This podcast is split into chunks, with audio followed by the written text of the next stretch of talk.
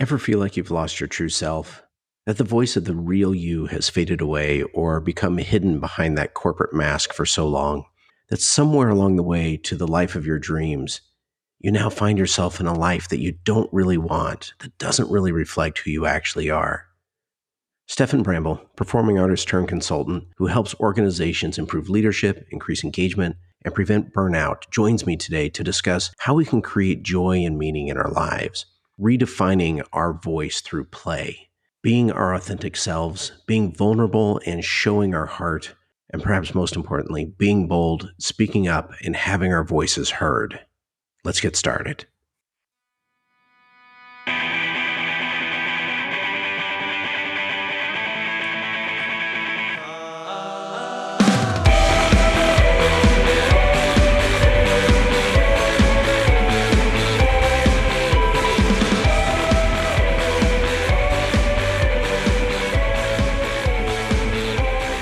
Welcome to Imperfect Action. I'm Brock Edwards. Today's guest is Stefan Bramble. And Stefan, your your job description here, I love this. You are the director of Brazen, a facilitator, and a fun guy. And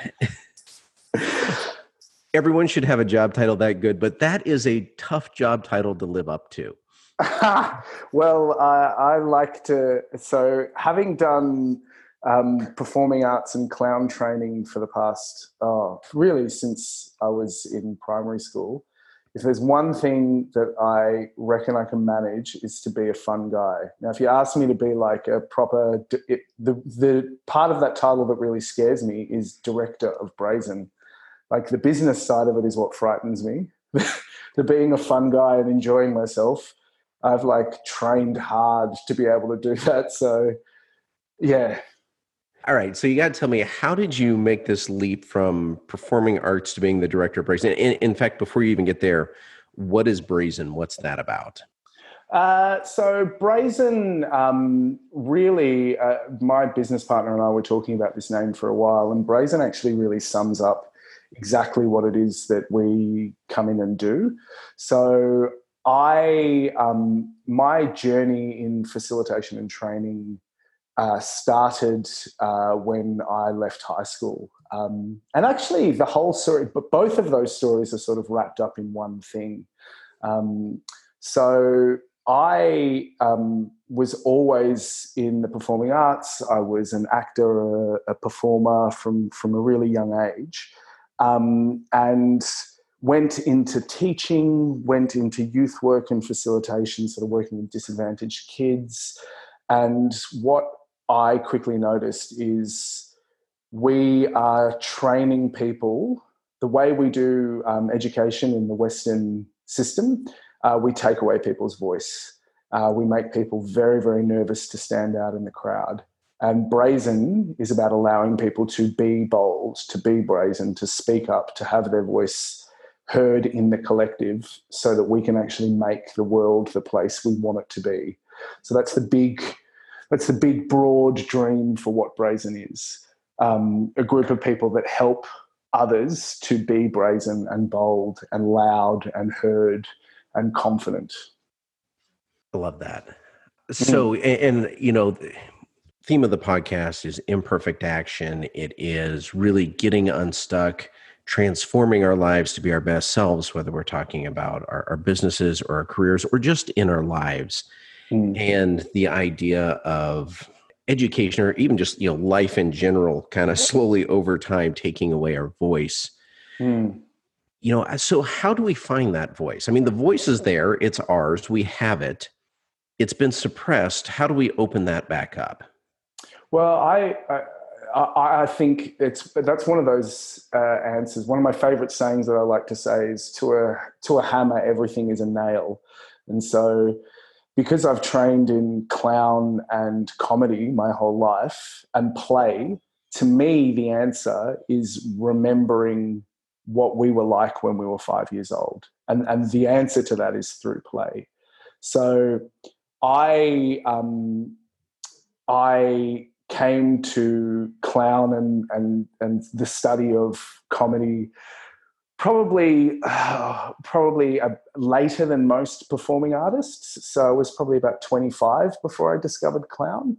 And the main premise of clown is that you need to remind yourself of what it is to be a child and to explore things without fear. So I, I don't have children myself, but for, for yourself and for your listeners out there that do have children, when you play with a five year old and you say, let's be, let's be a superhero, they don't ask you how we're going to be a superhero and what our values are and let's figure out exactly how we're going to map it out. They just become a superhero. They don't care. They, they take an imperfect action, they try something out, and then they discover as they're going. But something happens to us in our teenage years, and something happens to us when we start taking on the role of adult that we feel that we can't make mistakes anymore. And the moment you remove the capacity to make mistakes, you can no longer play. Um, so, I mean, my answer is to rediscover play again.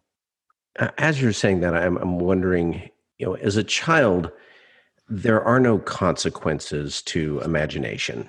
In fact, hmm. we, we we kind of expect children to fully use their imagination. I mean, as adults, it's amusing, it's cool. We love to see it. It reminds us of who we were, and it's just fun to see people, uh, you know, be fearless. And yet, as an adult, it, it strikes me that there are, if not consequences, there's at least the perception of consequences. It, mm. it you know, often feels like we are collectively pretending that there are consequences there.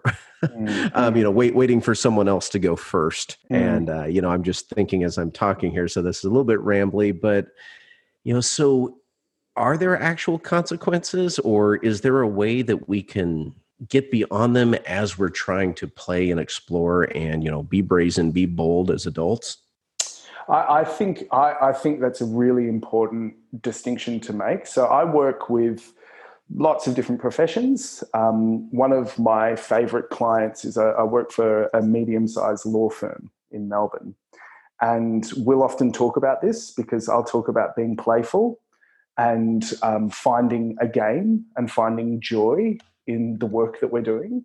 And then someone will usually put up their hand and say, Yeah, but I can't be playful when I'm negotiating a billion dollar contract with an oil company. And to me, I think we have to, like, it's really important to accept that there are different contexts and there are different games that we play. So when I'm talking about play, I'm actually, often I'm actually talking about the group and the family. So when we're being internal facing, finding a sense of play and joy, that's actually how monkeys make themselves learn how to do difficult things that's how we evolved to be able to to build a house or to hunt. Yeah, we made the activity. We, we created a sense of fun in ourselves in order to keep us trying over and over again to perfect something. Now, what happens is we play the game of war with all of our fellow monkeys and we learn how to play war and we wrestle and we fight and we laugh while we're doing it. But then when the other monkey tribe attacks us and we actually have to be in war, well, the context switches us into something that then does have results. So, so I think it's about being very aware of what the contexts are, that what the contexts are that we're actually playing within.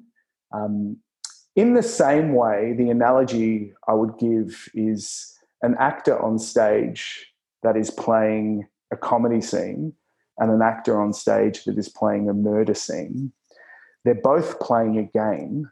It's just that the the stakes and the given circumstances are totally different. So it's about being very aware of what they are and, and what role we're taking up while we're playing games. And I mean, I think this is like when when when I hear myself talking about this, this is why if you sit down with a bunch of clowns and you start talking about play, they get very serious because play is a really serious business. You know, you you really take it serious so as people can be light while they're doing it.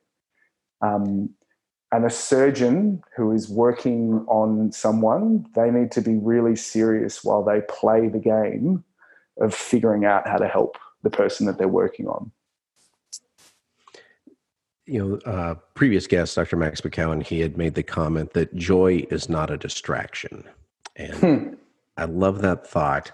but I, I do have to ask. So I'm trying to picture, and I may be too stuck in stereotypes. So you know, feel mm. free to correct me here. But when I think of a law firm, medium-sized law firm, mm. sitting around thinking, if only we had someone who knew how to do comedy. that would change everything for us. Um, yeah, that doesn't sound like a natural, like their first leap. So, well, I think what's great about that question, Brock, is you're identifying my uh, the difficulty in selling my business. so, what I've often said is, I think me and my business partner and people that are doing this kind of work, we've spotted a problem that the industry doesn't know they have yet. Mm. And so, I would frame it like this: when I, I met a woman who had just graduated law law school, and she said, when we started, when I started doing law, everyone wanted to go into corporate law. By the time I finished, everyone wanted to be, go to a startup, and the reason was the quality of the life at work was totally different. There was more of a sense of adventure and fun, and the work life balance was was better. They worked harder, but they got to be more themselves. Now, the law firms that end up hiring me are aware that the culture that we're putting corporate lawyers through is actually the, the, the rates of depression and suicide amongst lawyers is the highest of any occupation. And it's one thing to say, yes, we must be serious when we're out facing, but when we're in facing, we've got to figure out how we can actually be a real family together. So the law firms that end up working with me are the ones that recognize that it's all well and good to be to put on a certain mask when we're facing the world but what we're not doing is taking care of each other when we're being internal facing. Um, and and those are the ones that see the work that i'm doing. So they often see me facilitate and see me play and see me link that to psychology and group dynamics. And then often they'll say, I don't understand what you do, but I know that we need that. We need to find a sense of play and love and support. And the best way to get into that is to have someone who can guide us there that is external, but knows how to do it in a joyful way with a sense of joy because it can be really painful to bring yourself to work. We may have answered my question here, but I actually have kind of a, a split question then, and that is what are what are these firms attracted to about your work and what is it that they actually get out of the work mm-hmm. i i, I what was really interesting for me is because my journey into running my own business was more like the market demanded it of me so the the story behind how I started was that I was working um, on a program that was doing soft skills for um, disadvantaged young people, so homeless kids, refugees, people of Indigenous background, um, any group that was um, finding it difficult to achieve uh, in society. And I was taking these young people into corporates um, because the corporates were acting as mentors. And I was doing communication workshops with these young people, and they'd start the week, and these young people would come in and they wouldn't look you in the eye. They sort of looked like they didn't like you. And I'd, I'd do some work with them. And then by the time we took them into the workplaces, those young people were helping the mentors get over their nervousness of meeting them. And that's when those workplaces were like, well, what are you doing with these young people? Because clearly we need the same level of work. And so I started coming into organizations because people were not being able to talk to each other. People were not able to make speeches. People would go to networking events and be dripping with sweat and and uh, in complete flight or fright because they had to go in and attempt to sell their firm. So it was really clear to those managers that we need to do something to actually ease the white collar fear and pain around meeting the other. And so I start. I, they said, you, know, "You reckon you can do some of that work?" And I said, "Look, well, we'll find out." Um, and then I started to use the skills that I'd learned through studying clown, um, and really, what clown does is it lets you show your true self. It lets you really let someone see who you are underneath all the armor in, in a safe way. Um, and, and so, what they started to notice is that after they would do the work with me, the teams would function better. There would be higher levels of engagement. They were also better at selling their product because I don't know if you've got this in America, but we call it a you know a BS detector in Australia. Ours is pretty high, um, and when you can walk in and be authentically yourself in a room and sell a product that you have because you really believe in it, people can feel that, and the trust goes through the roof, and then sales become really simple and easy to do. So, I mean, it's sort of like externally, it's about communicating your message well. And internally, it's about creating a sense of family and safety where people can challenge each other but love each other at the same time. Well, if you were trying to figure out a, a sales pitch, um, that last bit was actually a pretty good one there. Um, you know, the idea of showing our true selves. You know, there's a lot of talk about being your authentic self, but I don't know that we think beyond the label. What what does what does that mean to be able to show your true self? Mm. So, I mean, I'm sure you're aware of the work of the wonderful Dr. Brene Brown. Absolutely. Um, so, really, the um, like like any superhero, I have a foundation myth and that was um, that I had gotten really into Brene Brown and um, was reading all her books and looking at all her talks and um, really interested in what she was doing about being vulnerable. And she really sold me. I completely believed that the best way, and, and do believe that the best way to be a functioning human in the world is to be vulnerable because that's the birthplace of so many important things, both in your personal life, but also in your in your work life. The problem, and I, and I think this is acknowledged by Dr. Brown, is that she can tell you that you need to be vulnerable. She's not very good at telling you how to be vulnerable. Um, and so I was reading all of her books, and at the same time, I decided to go and study clown with the world's best clown teacher, a guy called Philippe Gaulier in uh, Paris. And I was reading his book and I was traveling on this train an hour out of Paris every day and then going to clown school. And I was being very, I wasn't doing very well. And Philippe is a scary, scary, horrible man. Um, he will. he will tell you how horrible you're being on stage, and he has no qualms in telling you that you are not a very good performer.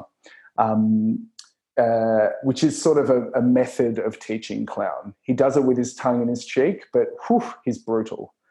And on about the third week of training with Philippe and reading this book and reading about how it's important to be vulnerable, I got on stage and Philippe had given me a task. He told me to to play a simple ball game with someone, and while I was waiting to score a point in this game, I had to talk to the audience. And I started and I just broke down. I just started crying because I traveled all the way to Paris and my hero was watching me be a really bad performer. And I just wanted everyone to love me. And then I just started weeping and begging the audience to love me. And the moment I did that, everyone erupted in laughter. And I could feel it. I could feel my heart open up and I could feel being directly connected with the audience. And I wasn't trying to be funny, I was just being myself. And the audience connected to their feelings of fear as well. And, you know, I got my laughs, and Philippe said nice things. And then as soon as I got off stage, he said, Now, never walk back onto my stage and pretend to be something you're not ever again. Because the moment you walk onto the stage as a clown, we can see everything you are. And when you pretend you're not that, when you pretend you're brave, when you're feeling scared, we hate you. But when you show us your heart, we fall in love with you. And so the the short answer to that question is the the only way that you can uh, you can let people see who you really are is to is to explore the self and to butt up against all the armor that we put on, all the games that we play to try to be something other than we are. I mean, even in this conversation that we're having now, what we're aiming to do, you and I, is we're aiming to get past all of the all of the signifiers, our age, our race, our clothes that we wear, and actually see the core of the person that we're with. That's the desire between any human interaction. And in order to get there quickly with people, you have to do the work. You have to explore yourself, see a psychologist, talk to your best friends about all of the weirdnesses that, you know, make up who you are. And so it's like a lifelong journey of of making yourself open up to the world. I don't know if that's too esoteric an answer, but it's the only one I got. Well, it's off to a good start there. And because you mentioned creating a, a more direct connection. I mean, mm. and, and, so what kind of what I took from what you were mentioning about what you were learning and what uh, Dr. Brene Brown was talking about is that, you know, the only way to be vulnerable is to be, be vulnerable. Mm. And that there may not be a, you know, a five step process to it. Mm. Um, but uh, so that direct connection. So as you're coaching leaders or coaching people in groups, Mm. What is your advice to them to help the group create a dynamic where there is a greater chance of people having a more direct connection with each other? Uh, so I think one of the reasons one of the reasons it can happen in the workshops that I run is I so leadership is clearly very important. So you have to feel that there is a sense of authority that is holding a boundary so you can walk into that space and feel safe. Now, not often, but you know, regularly enough, the organization that I'm walking into, the leadership hasn't created safety enough for people to be vulnerable. So a lot of my work is I walk in and I hold authority and I don't let anything happen in that room that doesn't support everyone who's who's in the room. Um, so creating a, a really safe place for taking risk. Now that doesn't mean that the space isn't dangerous because playing requires an element of danger, but people have to feel safe to step into that danger. So I think that's one that's really important. And I think actually exactly what you said about there's no five step process. So a performer practices every day how to stand in front of their community and strip off their armor and be who they are. And they do that every day. They show up and they practice the skill every day. So I think the mistake that people make when they talk about vulnerability and leadership is they think, well, if I go and do a course, well, then I'll be a good leader. Whereas, no, no, no, it's a practice it's like being a, it's being an artist. You have to constantly be engaged in the process of practicing being vulnerable, and you're not going to get it every time. you know, you uh, but you you need to have that that philosophy that you're doing it over for the rest of your life. Um, in the same way that you, you are running this podcast and you are learning and developing yourself, it doesn't. It never actually stops so, what I try to do is set up a prolonged community of practice where we're all attempting to be the most ourselves that we can be with each other. Our most ourselves we can be. Uh, no, that, I mean that that's a great phrase. It it indicates a spectrum, not mm. a binary.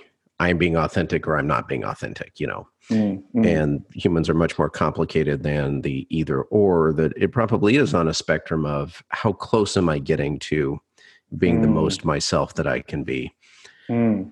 What that makes me think of is yes, that is, I, I'd never actually thought of it in spectrum, but we are always we're always moving closer or further away from that core now, mm. if you've got a really good internal sense of self, you know when you're doing it. And it strikes me that this this helps us not just in leadership or not just in sales or not just in ugh, anything, This helps us all across our lives. And I'm thinking on the weekend, I was uh, hanging out with my partner, and we were talking about like there was some issue in our relationship, and it just we just felt it. Like we just felt that both of us were not being we were further away from being ourselves.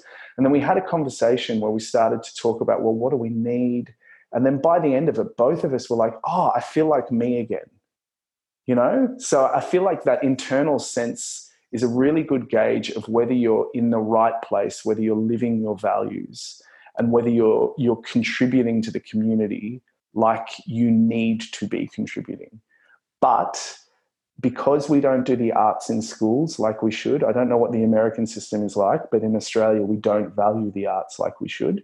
Um, we're not training young people to grow up with a really strong internal sense of their own selfhood.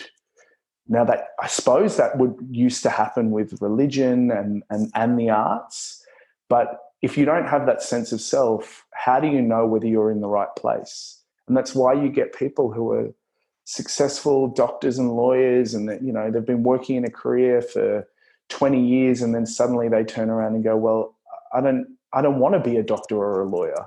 I actually want to be an ice cream salesman you know because we've been shutting people off from this internal sense of self.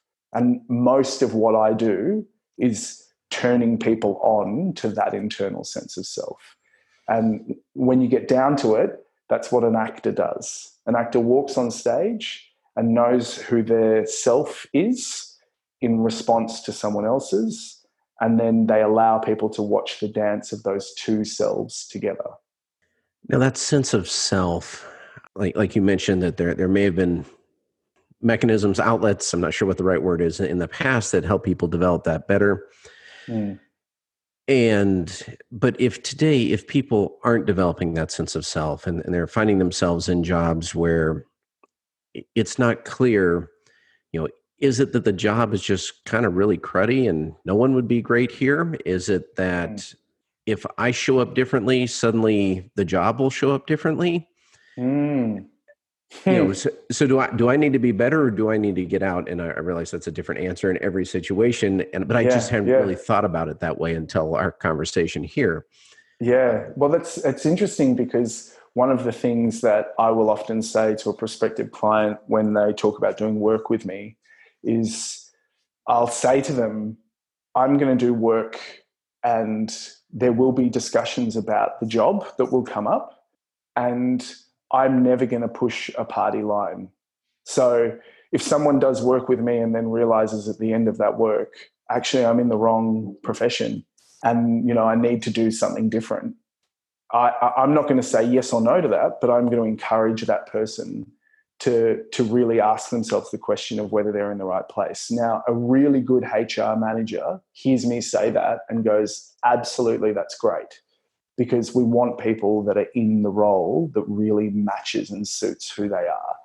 Um, and and so I suppose it's like, do you do you do you craft the job around yourself, or do you find yourself the right job?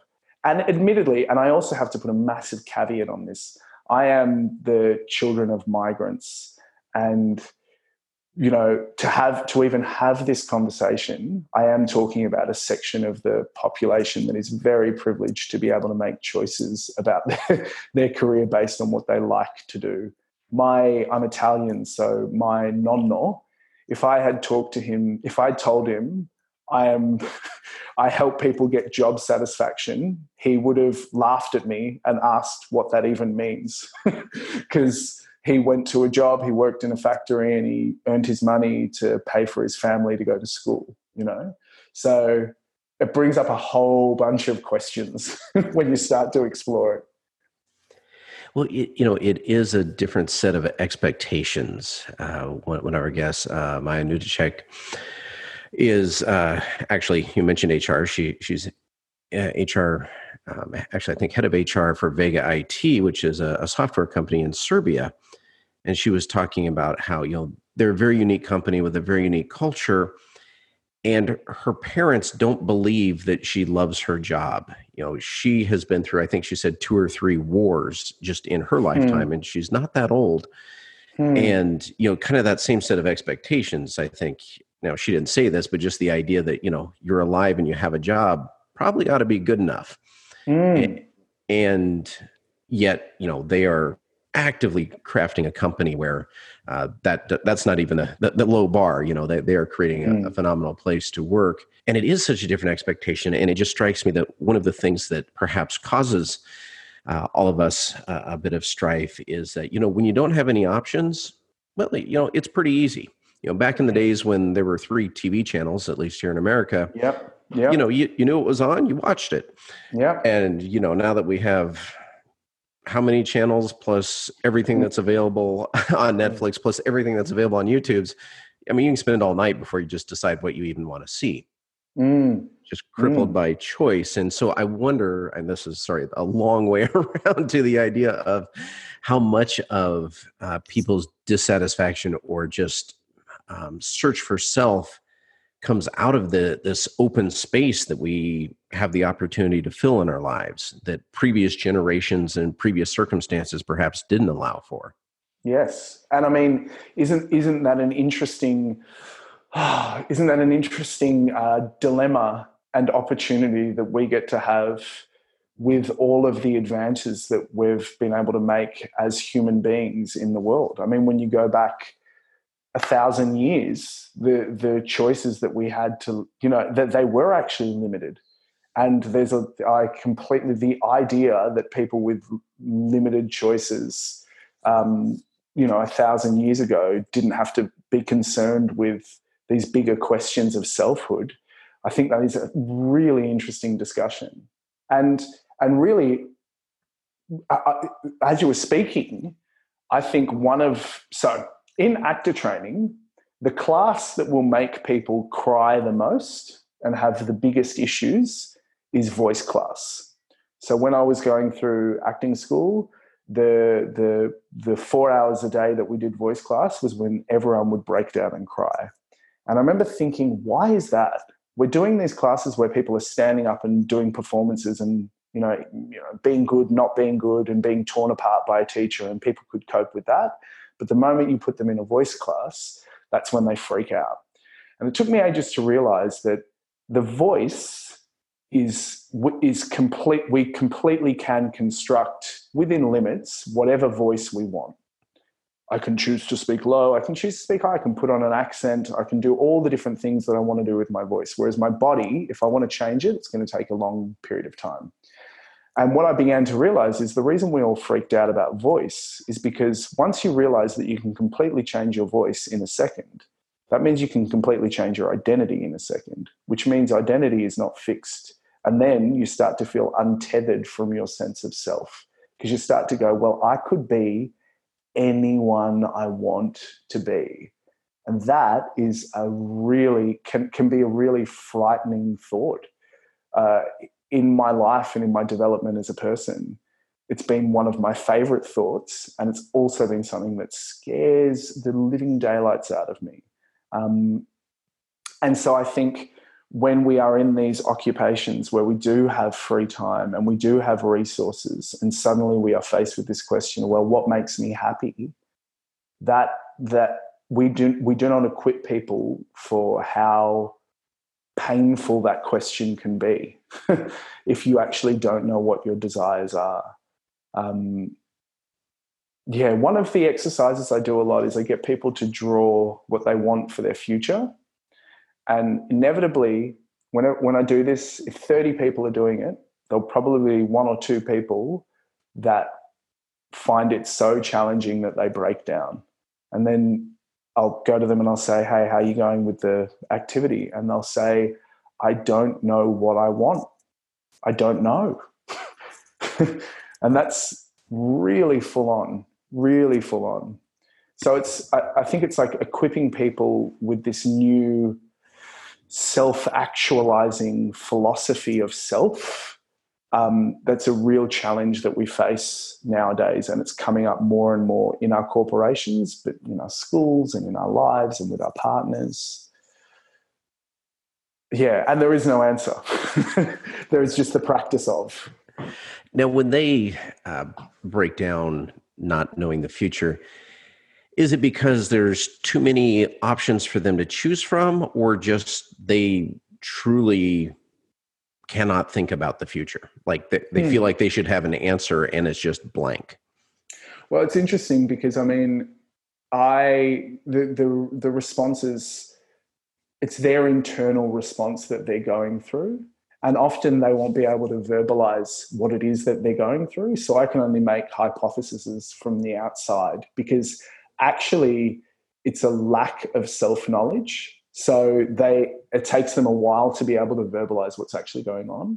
Um, so I'm making guesses from the outside, and then I'm also putting it on. I'm projecting my personal experience of when I've faced those kind of questions.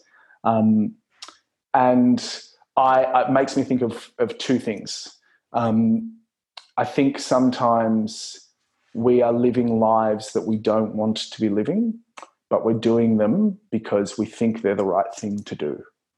So, it, as part of you know, in, in my journey to where I am, I was for a very long time in a relationship that I didn't want to be in, and so I was repressing a lot of my desires, heaps and so I had to keep that door very firmly shut.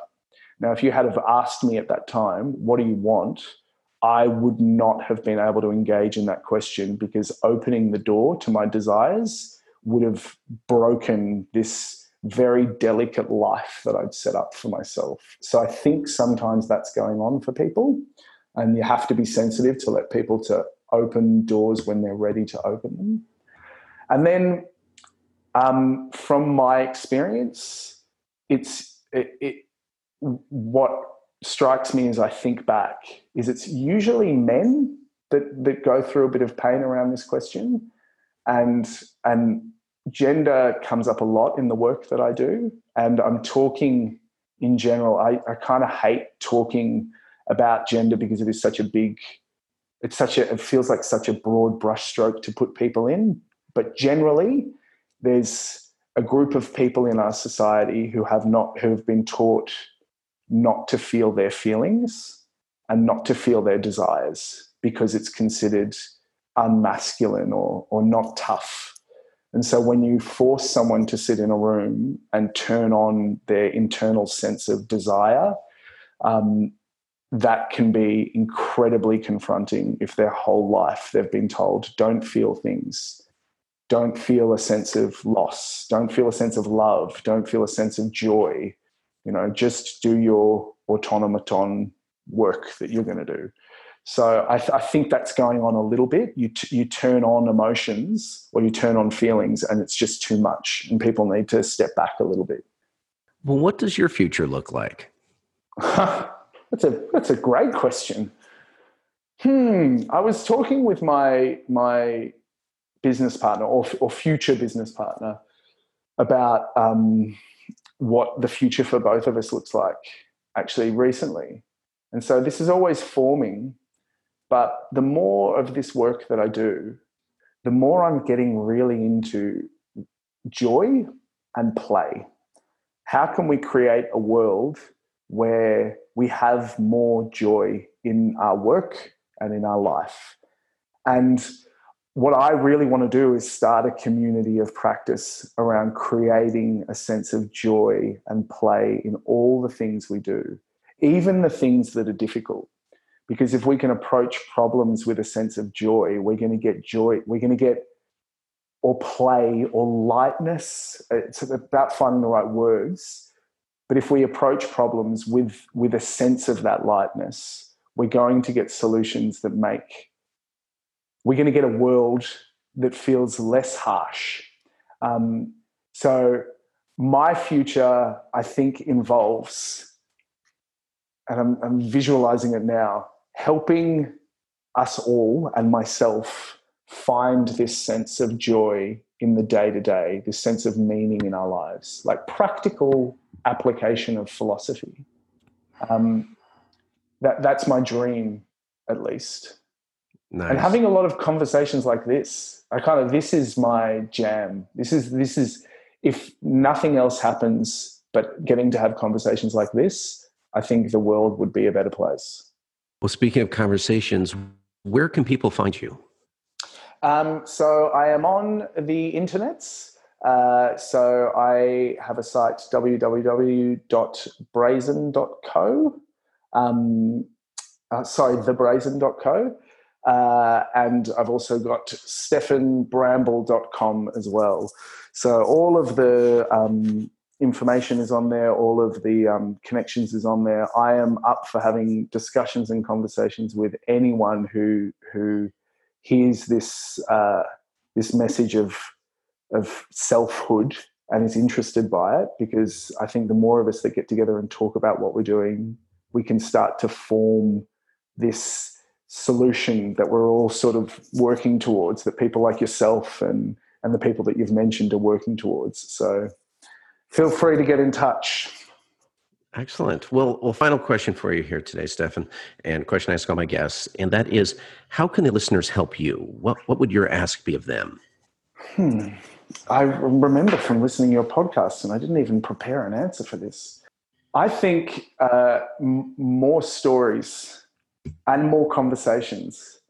And I feel like my job in this global tribe of ours, this community that we're forming, is to is to help facilitate a sense of joy and wonder in the world. And in order to do that, I need people that will help guide me in how to do that in the most ethical, responsible, and practical way. So I'm looking for friends to come and play with me on the playground.